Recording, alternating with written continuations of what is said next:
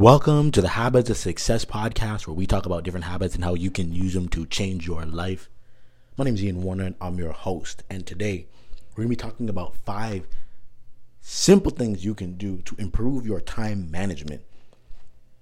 Now, when you think about it, time management is such a crucial aspect of being able to succeed at anything and being able to get things done. People who manage their time well tend to get things done, and you can just do more with your life people often ask me, Ian, how do you have three kids and you're an entrepreneur and you, you know you serve in your church, you do all these different things. How do you find time to do this stuff?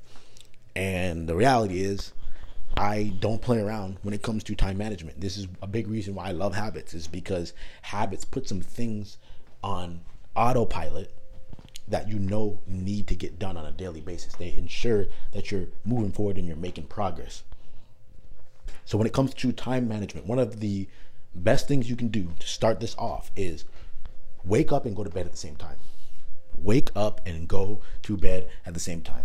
Don't be one of those people that on weekends you sleep in and, and you stay up later or whatever. Try your best to go to bed and wake up at the exact same time, day in and day out. Here's why. When you do this, you can expect consistency from your day. You know what to expect because you know when you get up, you know when you go to bed, you know that that the time that you have between things and what you have to do, it's just a lot easier to manage it. But if like some days you get up, you know, at nine o'clock in the morning, and then on you know weekends you get up at noon, and then you go to bed. It's hard to just manage your life. It's hard to deal with such an inconsistent schedule, and it's also just healthier.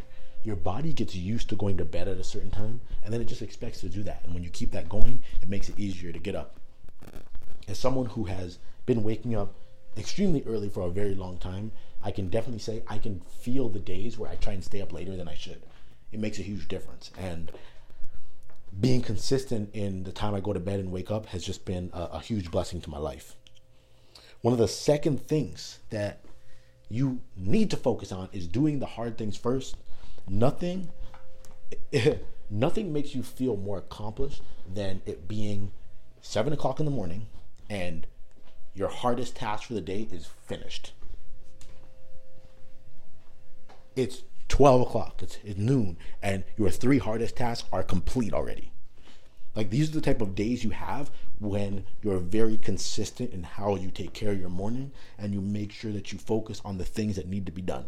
You get them done and you can just boom, check that off, move on to the next thing. Hard things first. When you do all the easy little tasks, like yeah, you feel like you're getting stuff done, but you're not actually going anywhere. The third thing, this is a real simple one. Throw your phone out of the room. Whatever room you work in, get your phone, your iPad, whatever crap, get, get it out of the room. Focus. Do what the work that needs to be done and get all that other distractions and crap out of the way. Now, obviously, if your phone needs to be done on your work, that's a different story. Don't throw your phone out of the room. But if you can do your work without having your phone buzzing at you every two seconds, that's going to be a huge benefit.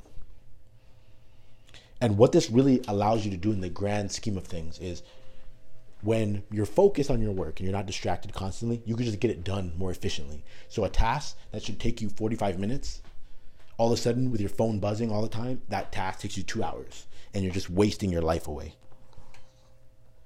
Number four, I would say, is kind of a weird one to think about, but you got to care about your time. Care about it.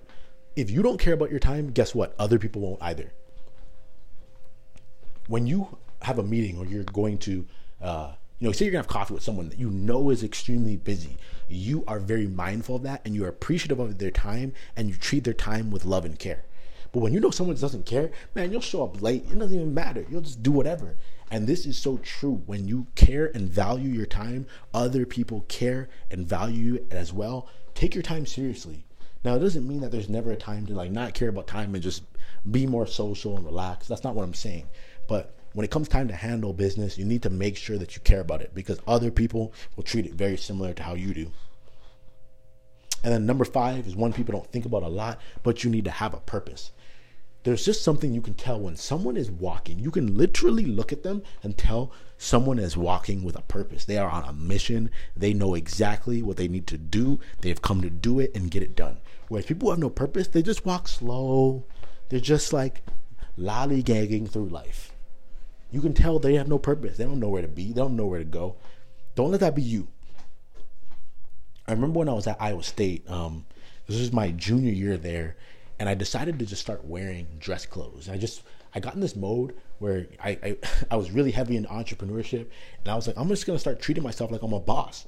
And I'm telling you, I walked around campus so fast because I had purpose. I had a mission. I just felt like I had way more reason to be doing the things that I was doing, and I walked like it. I could feel it in each step that I took. And this is why we have a mission. This is why we set goals for ourselves. All of these things help us to have a purpose for our life so we know where we're going and we know why we're trying to get there. And this is something that I teach very extensively in the habit mastery course. So if you want to check that out, make sure you go to thehabitstacker.com. Then you can click on the course from there, or you can go to course.thehabitstacker.com, course.thehabitstacker.com, and that will bring you right to it. That's what I got for today. Peace.